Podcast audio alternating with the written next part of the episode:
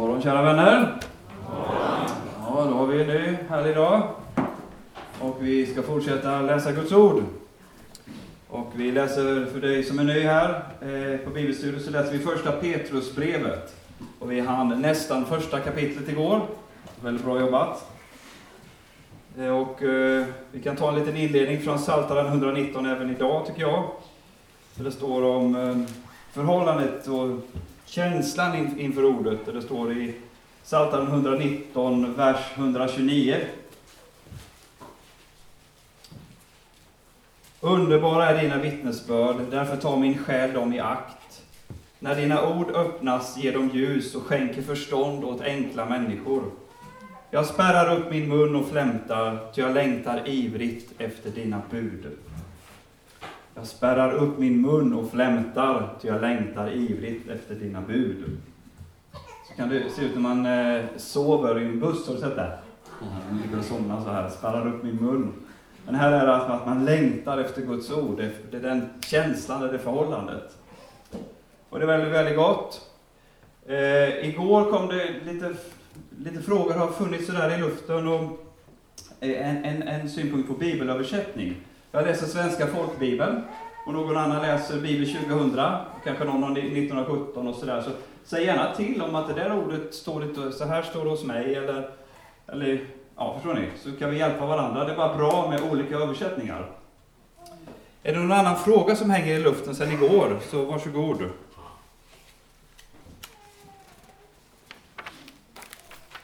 Nu hade ni chansen. Och den rök.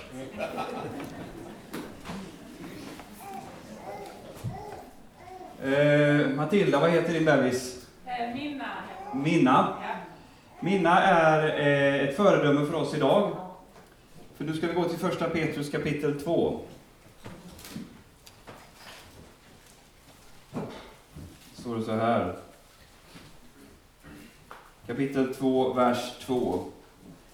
Längta som nyfödda barn efter den rena andliga mjölken, så att ni genom den växer upp till frälsning, då ni nu har smakat att Herren är god. Längta som nyfödda barn efter den rena andliga mjölken. Så är det med bebisar, de längtar efter mjölk. Det är det första som sker när barnet läggs på magen. Jag har sett det. Eh, och eh, bara några minuter efter så vill de ha mjölk längtar efter den för sin överlevnad. Det är liksom en instinkt. Och på samma sätt säger Petrus att vi ska längta efter den rena andliga mjölken, som alltså är Guds ord. Det ska vara som en instinkt hos oss. Att vi inte längtar bort ifrån ordet, utan vi längtar till. Därför är mina fördomar för oss idag, som längtar till det som ger liv. Versen innan så står det att vi ska lägga bort all ondska, falskhet och hyckleri, avund och förtal. Det verkar så att den gamla människan finns kvar hos de kristna som Petrus skriver till. Märklig församling, eller hur? Eh, han ser anledning att de ska säga detta till dem, att de ska lägga bort ondska, falskhet, hyckleri, avund och förtal. Det kan vi också då tänka på, eftersom vår gamla människa tyvärr överlevde dopet. Sen kommer vi till vers 4. Kom till honom, den levande stenen, som visserligen är förkastad av människor, men är utvald och dyrbar inför Gud. Och låt er själva som levande stenar byggas upp till ett andligt hus och heligt prästerskap. Ett andligt hus, levande stenar. Eh, är det någon som vet vad en hörnsten är? Kan någon berätta? Får vi lite dialog här. Har vi någon, hörnsten, har vi någon stenbyggare? Nej, ta det själv då. Eh, håll ihop väggarna. Man tänker er att det är en sten, en vägg där, eller en, om det här var gjort i stenblock och så stenblock här, så är det alltså stenen i hörnet. Det är den man börjar med. Så bygger man utifrån den på olika håll. Och det är den som håller ihop hela byggnaden. Och därför så står det om Jesus. Kom till honom den levande stenen som visserligen är förkastad av människor men utvald och dyrbar inför Gud. Det står om honom att han är en hörnsten och hela bygget hålls upp och vilar på Jesus och utan det så faller det samman. Eh, är det någon som har varit i Jerusalem någon gång? Ja, och där i, eh, eh, på platsen där Jesus dog så finns en teori om ett stenbrott. Och det här stenbrottet, det, det högg man sten, men så var det sten i mitten som man inte kunde hugga ut. Och då blev det som en, ett kranium. Och det är den stenen som byggningsmännen förkastade. Eh, och det där korset vilar. Är ni med på tanken? Alltså, den sten som byggningsmännen förkastade har blivit en hörnsten. Eh, så hörnstenen är Golgata. Det är det som är hörnstenen i den kristna tron, att Jesus dog på korset. Alltså vi kan tala om många olika saker. Vi betonar olika saker, en helgelse, vi kan betona alltså vad som helst. Men det är korset som är hörnstenen i det kristna livet. Det är det som allting handlar om. Ehm, vi sjöng en underbar sång här. Det enda som bär, det är att nåden räcker. Det finns så mycket som vill dra oss bort ifrån centrum, att vi inte är förankrade. Men det är Jesus som är hörnstenen under döden på korset. Kan du vända dig till din granne och så pratar ni om vad betyder det för mig? Eller vad, vad tänker jag på när jag hör att Jesus dog på korset? Och ta, och tala det till mig om? Ett par sekunder bara.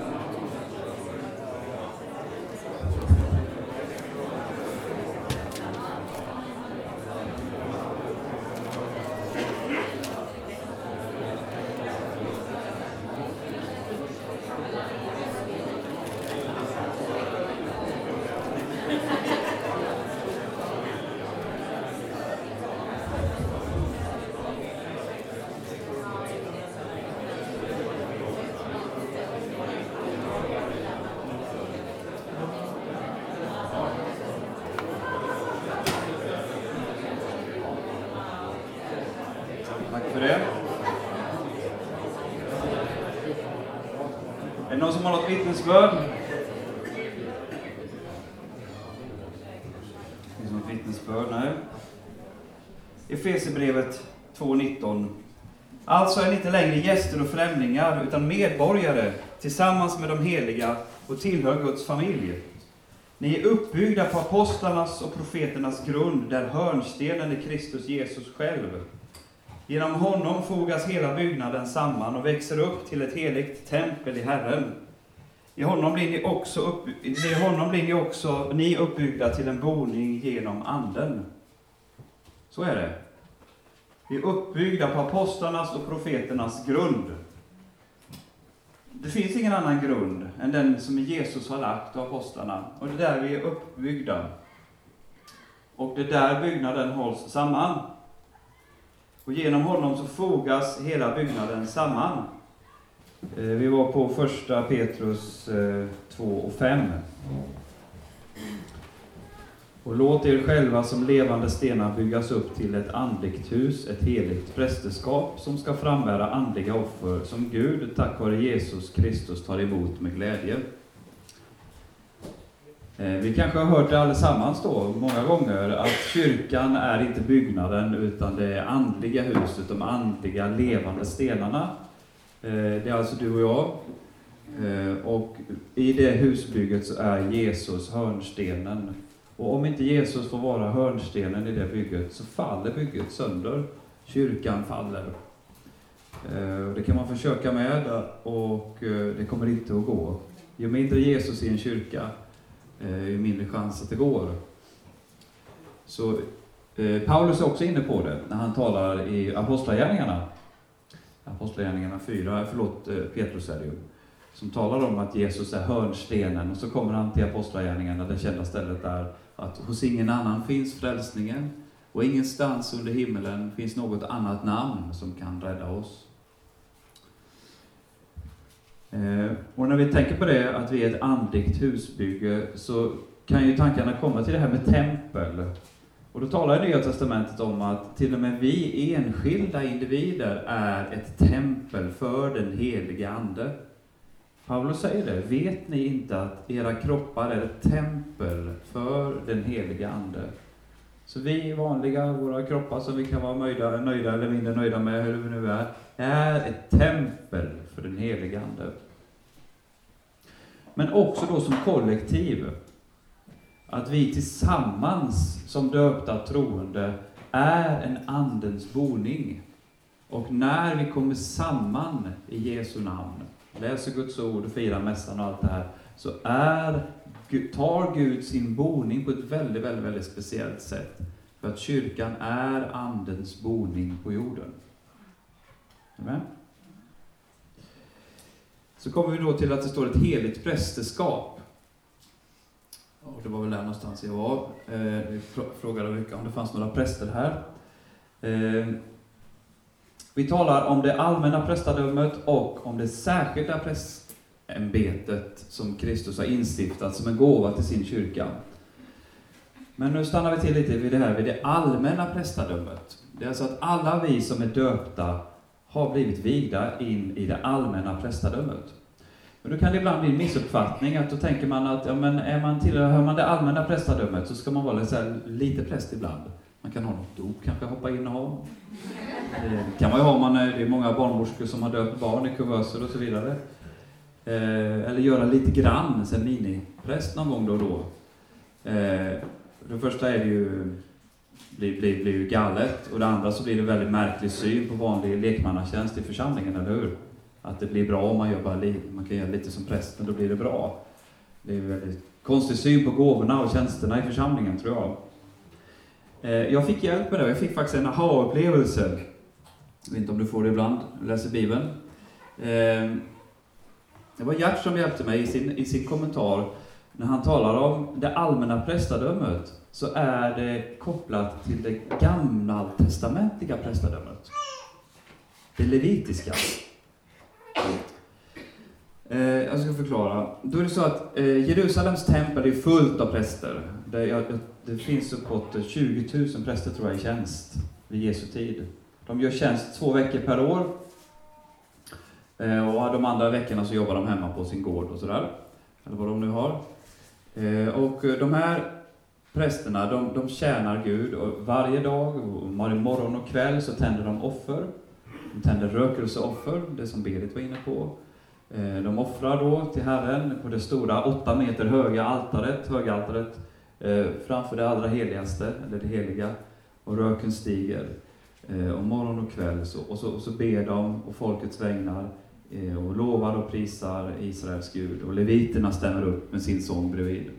Kan du se det framför dig?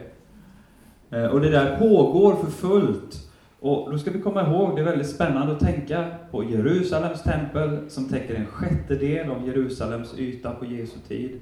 Det står i full funktion i 40 år under kyrkans första tid. Templet rivs omkring år 70. Vilket innebär att från 33, eller vad det nu är, när Jesus dör och uppstår, så står templet då i nästan 40 eh, år till, ytterligare, innan det rivs. Och det, det, är klart att det präglar de första kristna, och vilka de, och vilka de allra flesta, i, i, i princip alla vid den här tiden, är judar. Fler och fler hedningar kommer in, men nästan alla är judar. Det präglar ju förstås eh, hur de ser på bönen och på offret och så. Och då är det väl ganska tydligt då att synen på offren i, i Bibeln, eller i, förlåt, i den unga kyrkan, förändras i och med Jesu död på korset. De kristna, de eh, ser från första början att nu behövs det inte längre några syndoffer. Inga skuldoffer, eftersom Jesus har burit alla synder, all skuld i sig själv och dött en gång för alla. Därmed blir synd, syndoffren överflödiga, eller hur? Om det finns ett offer som är till fyllest för allt. Men det finns andra offer det finns tackoffer och lovoffer av olika slag. Eh, och de där pågår. Man får eh, förnimmelse av att de kristna faktiskt deltar i det. Eh, Paulus är med och offrar vid tillfälle i Nya Testamentet, i Apostlagärningarna står det om det.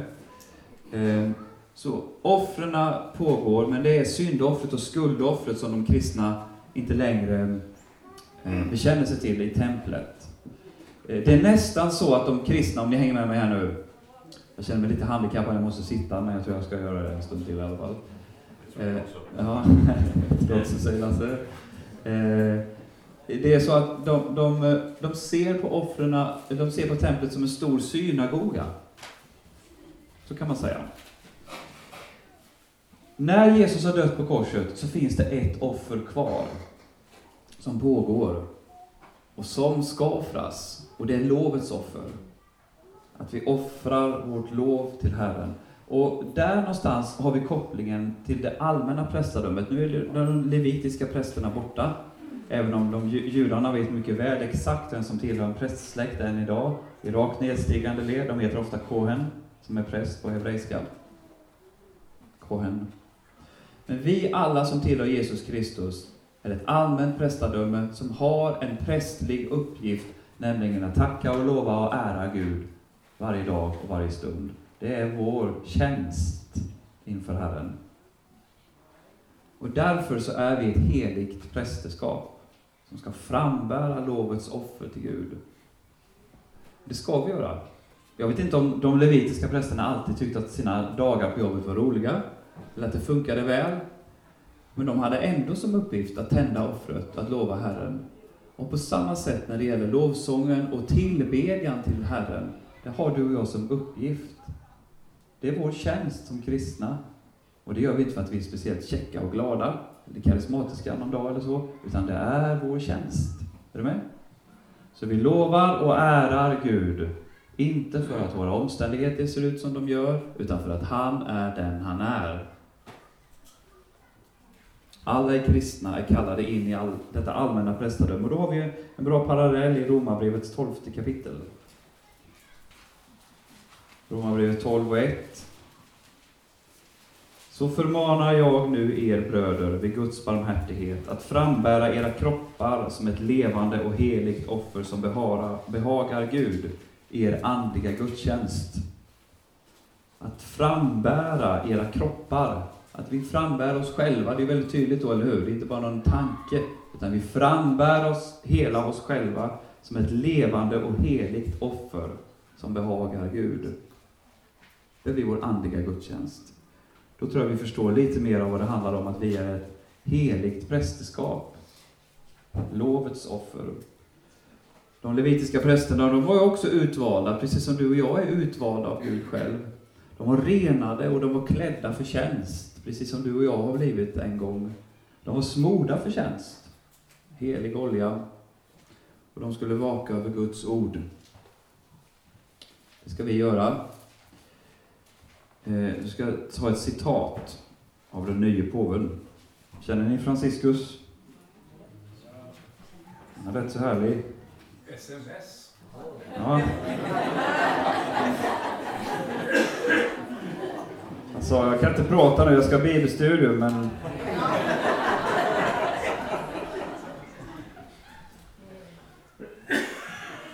Franciscus har eh, en prästvigning i april 21 april nu i år. Då säger han så här om Guds ord till sina präster, men nu kan vi också tänka på det i det allmänna prästadömet. Meditera över Herrens lag. Se till att du tror vad du läser och att du lär vad du tror och att du lever som du lär. Kom också ihåg att Guds ord inte är din egendom.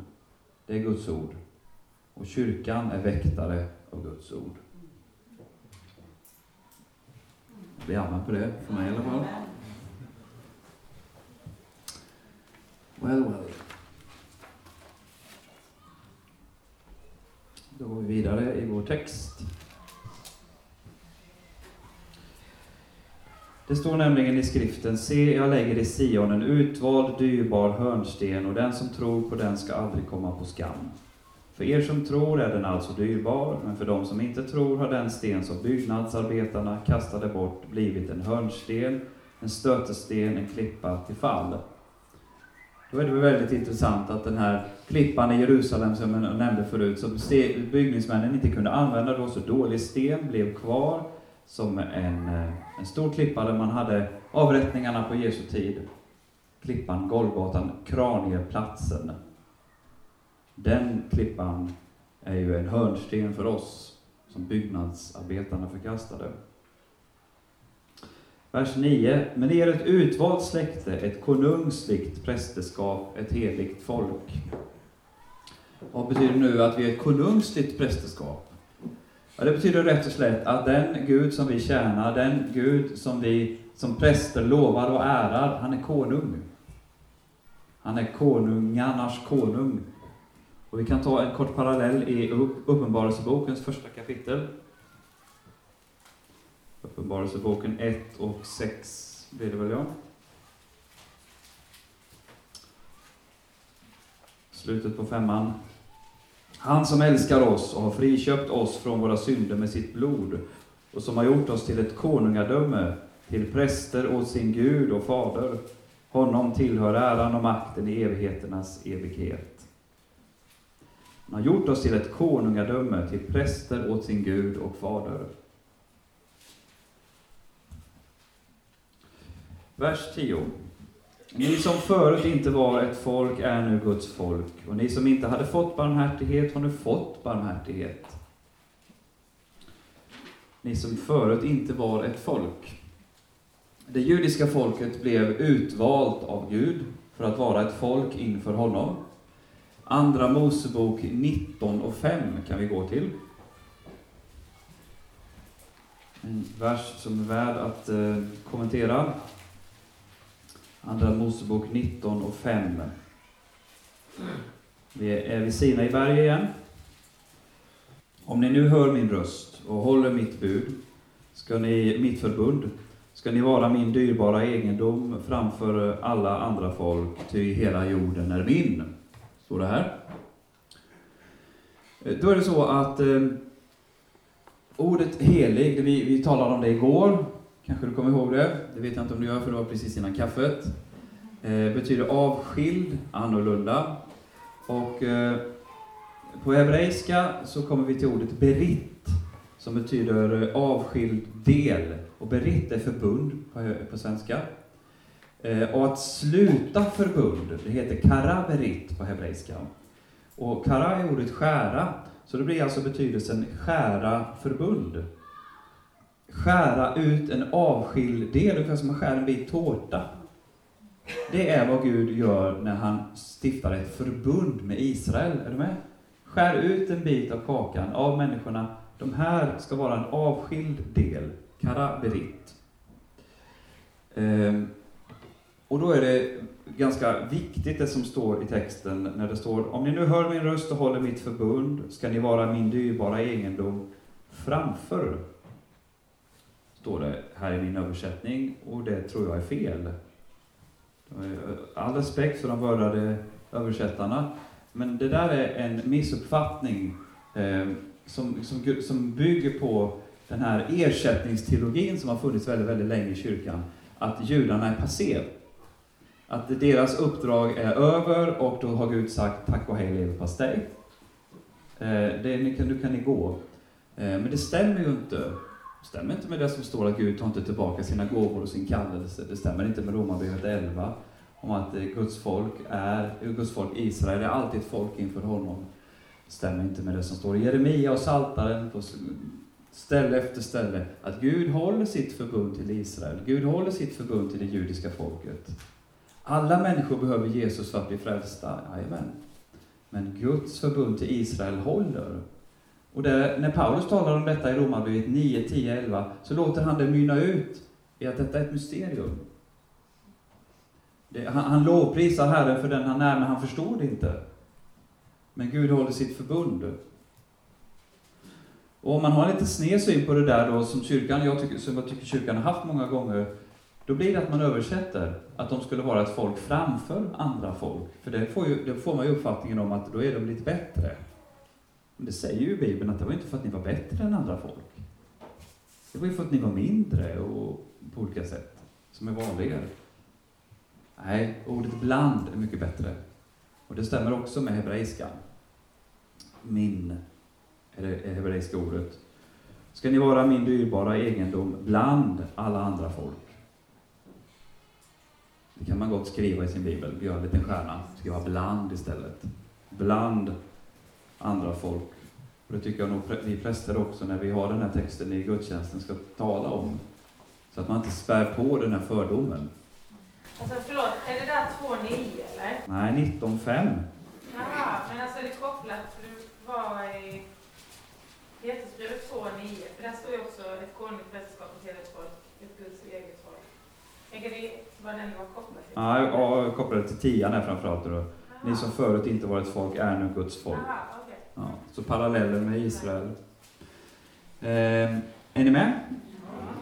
För då får vi den sista eh, delen av den här versen i eh, Andra Mosebok 19 och 5, så får vi en förklaring. Varför då? Varför har Gud utvalt Israel? Jo, ty hela jorden är min. Det kan man tycka, vad betyder det? Jo, Gud har utvalt Israel bland alla andra folk. Ty hela jorden är min. Alltså, eftersom hela jorden är min så behöver jag er. Jag vill använda er.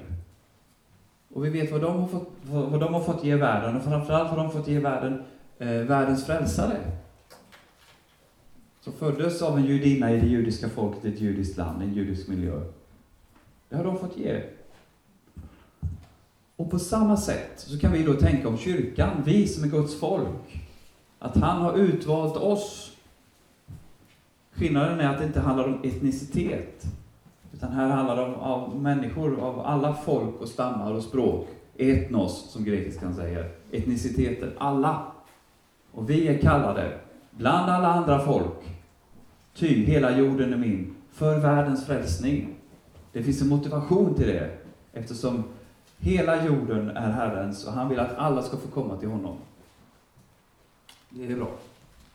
Då fortsätter vi. Kapitel 2, vers 12. Upp, kapitel 2, vers 12. Ja. Uppför er väl bland hedningarna, så att de, när de anklagar er som förbrytare, ser alla goda gärningar ni gör och prisar Gud den dag han, upp, han uppsöker dem. Underordna er varje myndighet för Herrens skull, det må gälla kejsaren som högste härskare, eller landshövdingarna som är utsända av honom för att straffa dem som gör det onda och hedra dem som gör det goda. Ty det är Guds vilja att ni genom att göra gott ska tysta munnen på oförståndiga och okunniga människor. Ni är fria, men använd inte friheten som täckmantel för att göra det onda, utan för att tjäna Gud. Visa aktning för alla, älska bröderna, frukta Gud och vörda kejsaren. Eh, nu kommer vi in när vi nu följer texten och inte hoppar över lite svåra ställen. Eh, det kan vi ibland göra i kyrkans gudstjänster, då klipper vi lite så här och sen så läser vi inte de svåra verserna. Men när vi nu följer texten så här så, så kommer vi på sådana här ställen som kan vara lite tuffare eller svårare för oss att förstå. Ehm, jag tror att nyckeln är i vers 16. Ni är fria, men använd inte friheten som täckmantel. Ehm, som kristen så är vi helt fria egentligen från den här världen. Vårt, hem, vårt hemland, vårt medborgarskap är himlen. Det är han, därifrån är vi kallade och vi kallade dit. Ehm, det skulle kunna göra att vi får någon slags hållning av ehm, eskapism, alltså att man, man drar sig undan och inte bryr sig om det där man är satt att vara, för att vi är ändå på väg någon annanstans och vi har ingen, inga förpliktelser här eftersom Gud är vår Herre. Är du med? Det kunde, det kunde ha blivit det. I synnerhet när kyrkan är ny och det vibrerar. Andens gåvor i full funktion, en härlig dynamik i församlingarna och det lever på. Eh, därför så är det väldigt viktigt, det som Petrus skriver, om hållningen inför staten, inför myndigheterna. Och det här är en urkristen princip som verkar vara väldigt, väldigt viktig då, inte minst i en miljö som är hotfull och fientlig på olika sätt. Ehm, jag tror att grunden för att förstå vad han säger, när han talar om underordna i varje myndighet för Herrens skull, och det må gälla kejsaren som högste härskare och så vidare, det är det Jesus har sagt att mitt rike är inte av denna världen. Eh, och därför så kan vi ha lite avslappnad hållning inför den värld vi är satta i. Eh, jag tror vi har en bra parallell i Johannes eh, 18. Johannes 18 och 36. Jesus är inför Pilatus. Då står det, Jesus svarade, mitt rike är inte av den här världen. Om mitt rike vore av den här världen hade mina tjänare kämpat för att jag inte skulle bli överlämnad åt judarna. Men nu är inte mitt rike av den här världen. Ehm, och eftersom det är så, så, så ska de kristna, menar Petrus, ha lite avslappnad hållning, eh, vrida ner intentionen på det sättet eh, inför det samhälle där de lever. De är fria, men de ska inte bruka den friheten till att vända upp och ner på det sammanhang där de är satta. Eftersom riket de står för är av en annan värld. Är ni med? Det finns ett obs som är väldigt viktigt i sammanhanget. Och Det finns en väldigt viktig, eh, bra princip när man har bibelstudium och försöker förstå vad Gud säger. Det är att skrift ska med skrift förklaras. Har du hört?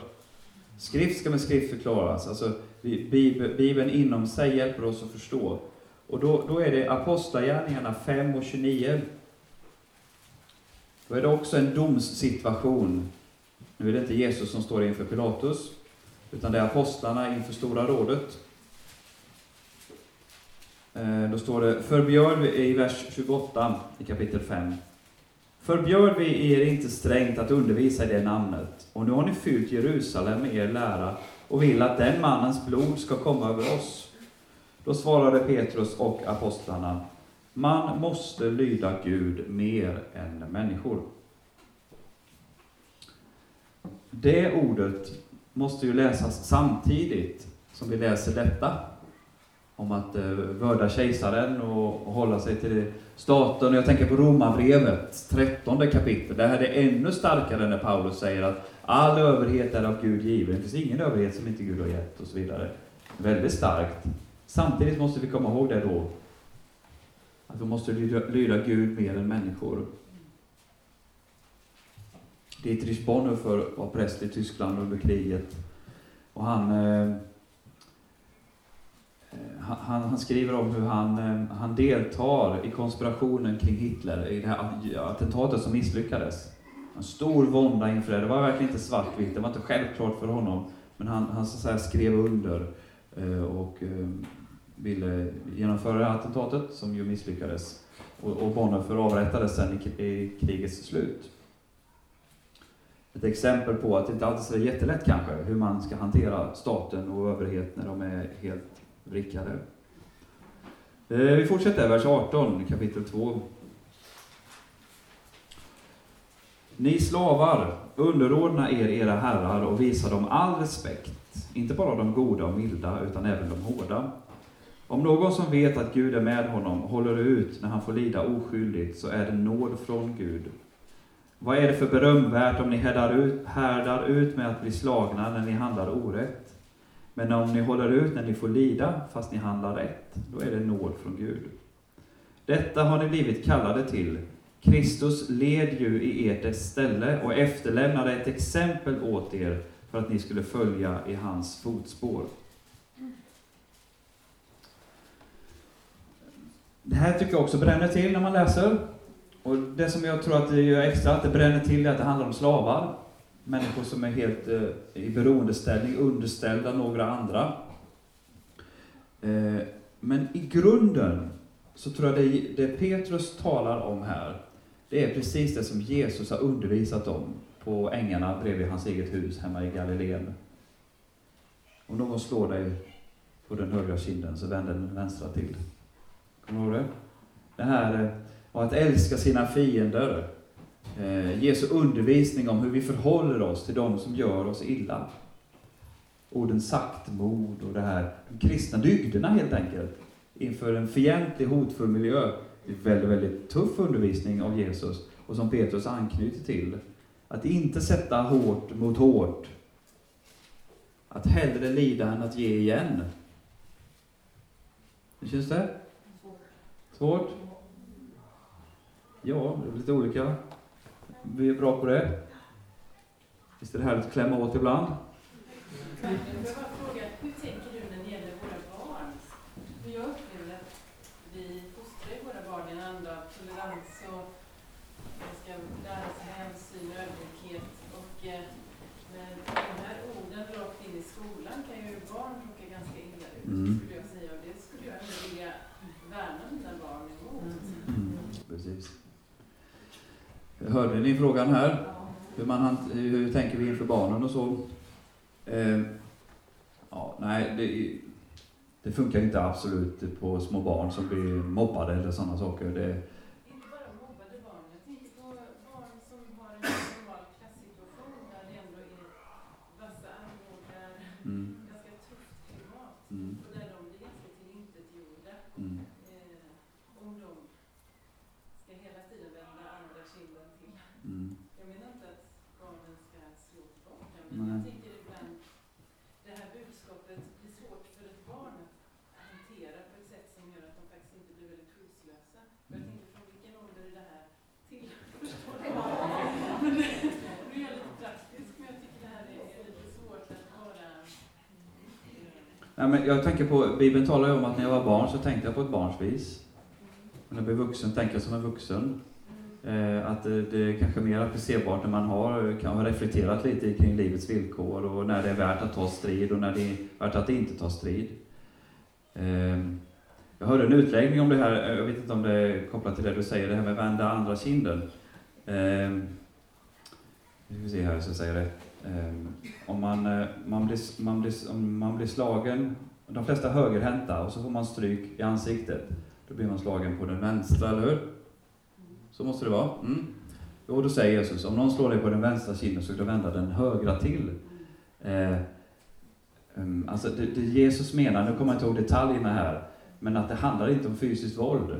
Utan det handlar om det här insinuerande, att man blir trackad och man blir Eh, utsatta för muntligt hån på olika sätt. Det handlar inte om ett förbud till självförsvar.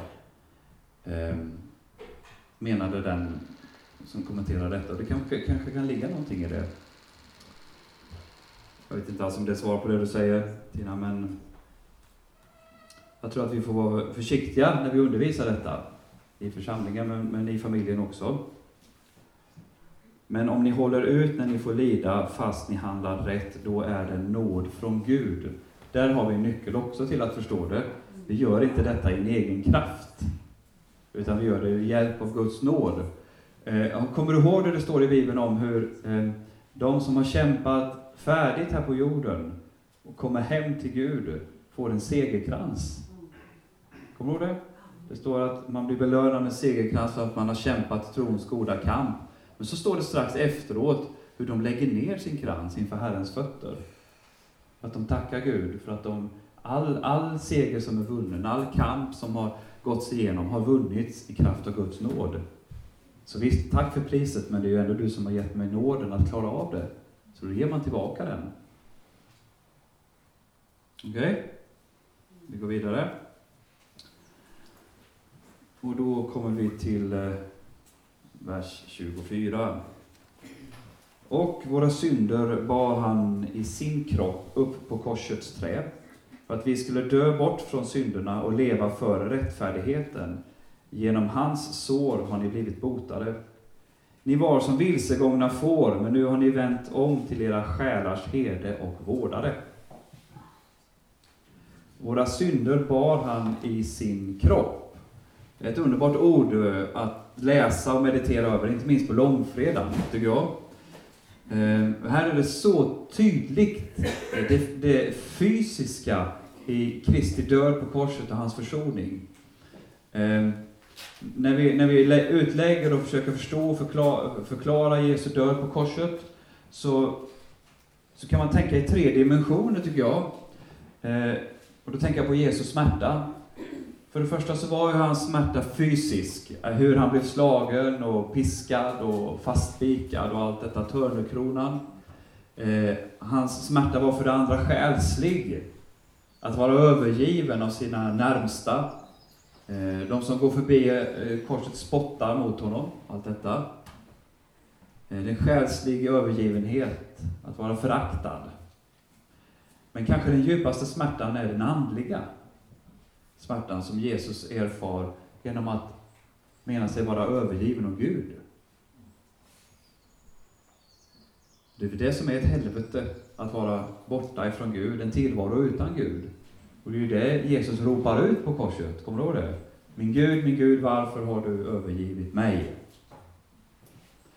Då står det då om att våra synder, allt detta som han har, Jesus har tagit på sig, det bär han i sin kropp. Och då är det ganska bra koppling till Jesajas 53 kapitel som gör den stora profetian om Jesu död på korset. Var sargad för våra överträdelser skull, slagen för våra missgärningar och straffet var lagt på honom. Och när det står då straffet var lagt på honom, så används ett spännande hebreiskt verb som betyder faktiskt fysiskt träffa. Ungefär som man kastar pil på en tavla, så träffar man. Fysiskt träffar rätt mål. Våra synder träffar Jesus i hans kropp. Är du med? Det är väldigt, väldigt konkret. Och den här versen hjälper oss att förstå detta. Och våra synder bar han i sin kropp upp på korsets träd. Så allt det vi gör fel, det du bär på, det kanske finns saker du tänker på nu. Tankar, ord eller handlingar som du inte borde ha gjort. Och som den helige Ande väcker ditt samvete till just nu att tänka på. Det har han burit, för det har träffat Jesus. Redan innan du tänkte på det, så har det träffat honom. Han har burit det. Och genom hans sår har ni blivit botade. Underbart. Och i vers 25 så står det då om att ni var som vilsegångna får, men ni har vänt om till era själars herde och vårdare. Ehm, här, får, här blir det lite färgat av hur kyrkan var uppbyggd eh, i urkyrkans tid. Eh, ordagrant här då så, så står det ju om själars herde. Det är alltså herde, men vårdare det är ordet episkopos, alltså biskop. Så det skulle kunna översättas med era själars herde och biskop. Eh, och i urkyrkan så fanns det både herdar och biskopar. Ibland var de samma person, ibland var det olika. Och eh, det funkade ju så att eh, eh, Paulus då, väldigt ofta, som ju grundade många församlingar, han tillsatte äldste, prästbyteros. Därifrån ordet kommer präst, tjopp, fick vara där. Och sen så reste han vidare. Eh, och eh, så kunde församlingen växa. Och då, då, då, var, då blev det en biskop som blev, fick översyn för flera olika församlingar. Det här är vardande i Nya Testamentets tid. Inte alls så som det ser ut just nu. Men det är där vi har en, en, eh, en påminnelse om när vi läser det här ordet. Våra själars herde och biskop. Men framförallt så är det ju, ska vi tänka på vår egen själ. Inte så mycket kyrkostruktur tycker jag. Att han är den som är vår herde och vårdare. Han vet vad som är bra, han vet vad som inte är bra och så vill han leda. Okej, okay är ni med? Ska vi ta lite till, eller? Ja. Så. Då kommer vi in på man och hustru. På samma sätt ska ni hustrur underordna er era män, så att den man som inte vill tro ordet kan vinnas utan ord genom sin hustrus liv. Ja, ett kanske jättepopulärt ord att läsa. Ehm, men vi behöver fundera på det, vad det betyder. Hypotasso är ordet eh, för underordna. Det skulle kunna betyda att placera under, sätta under inflytande. Skulle man kunna översätta. På samma sätt ska ni hustrur sätta er under inflytande av era män. Ehm, i det här sammanhanget så är det ganska tydligt att det riktar sig till äktenskap där den ena tror och den andra inte tror. I det här fallet är det kvinnan som tror och mannen är inte troende. Och att då hennes, hennes eh, trofasthet, hennes kärlek, eh, inte att hon prackar på, eh, tjabbar på honom, utan är en trogen hustru bara, eh, på vanligt sätt, och älskar sin man, ska så småningom leda honom till tro. Det verkar nästan som att den är erfarenhet i urkyrkan, att så är fallet. Petrus skriver på detta sätt. Men det är ju inte så att det är eh, främmande för Nya Testamentet. Det är inte så att Petrus är ensam om det här sättet att tänka. Då ska vi komma ihåg att detta är i en miljö där kvinnan ofta har en väldigt eh, nedvärderad position. Eh, man ser lågt på henne, inte minst hennes andliga status. Eh, och där kommer då Jesus och kyrkan att, och, att lyfta upp män och kvinnor på samma nivå inför Herren. Där är man bröder och systrar, man har samma del i Guds nåd. Man har samma möjligheter. Det är ingen skillnad. Men det finns en Guds ordning mellan man och kvinna. Och det bygger på ett mycket, mycket omodernt sätt att tänka att det finns en skillnad på att vara man och kvinna. Att det inte är samma sak. Sticker vi ut. Eh, och eh, precis som på frågan om eh, hur man förhåller sig till att tåligt ta emot lidande, så är ju det här inte speciellt lätt kanske. Men jag tror att det är viktigt att vi som kristna talar om det. funderar lite kring det, som det står då och då i Bibeln. Det finns andra saker som Paulus är inne på ibland, där han tydligt refererar till sed. Eh, till exempel hur, eh, hur man ska se ut och sådär, och att det är en sed och, och anknyter han till. Då kan man ana att detta handlar om en, en ganska lokal sedvänja, som vi kanske inte behöver tänka så jättemycket på. Medan detta verkar handla om, när det handlar om äktenskapet och hemmet, det är någonting med Guds ordning som vi ändå får fundera på. Då tycker jag den bästa parallellen är i Efesierbrevet 5. Jag kan bara läsa det lite grann i alla fall. Efesierbrevet 5, 24, 25. Ja, vi kan ta från vers 21, får vi bättre sammanhang. Underordna er varandra i Kristi fruktan. Där börjar Paulus resonemang kring man och kvinna, och det här ordet varandra är helt avgörande för att förstå detta överhuvudtaget. Underordna er varandra. Det är alltså inte bara en person som ska underordna sig någon annan. Ni är med på det? Alltså inte kvinnan som bara ska underordna sig sin man, utan underordna er varandra börjar det. Och så står det då, ni hustrur underordnar er era män, så som ni underordnar er Herren. Ty en man är sin hustrus huvud, liksom Kristus är församlingens huvud. Han som är frälsare för sin kropp. Som församlingen underordnar sig Kristus, ska hustrun i allt underordnas ej sin man. Alltså det ordet att ställa sig under inflytande. Det betyder. Och då kan ju en del män då skrocka lite, bara ho, ho, ho, det låter ju, och så pekar man på varandra och skrattar och sådär. Och så kan man sätta det skrattet lite i halsen när man kommer till vers 25. Ni män, älska era hustrur så som Kristus har älskat församlingen och offrat sig för den. Eh, hur älskade Kristus sin kyrka? Jo, genom att han led, att han offrade sig för henne. Inte bara en dag eller två dagar eller när det kändes lite motigt, utan hela vägen ända till sin egen död. Så mycket älskade Jesus sin kyrka, sitt folk, och på samma sätt ska ni män älska era hustrur. Så är det. Och även detta kommer Paulus fram till att detta är ett mysterium. Eh, jag vet inte om man säger det för att han är ogift själv. Jag inte begripa det. Men eh, vi kan väl läsa i vers 31 i samma kapitel. Därför ska, nu citerar Paulus Jesus här faktiskt. Därför ska en man lämna sin far och sin mor för att hålla sig till sin hustru, och de två ska vara ett kött. Denna hemlighet, mysterion på grekiska alltså, denna hemlighet är stor. Jag talar om Kristus och församlingen.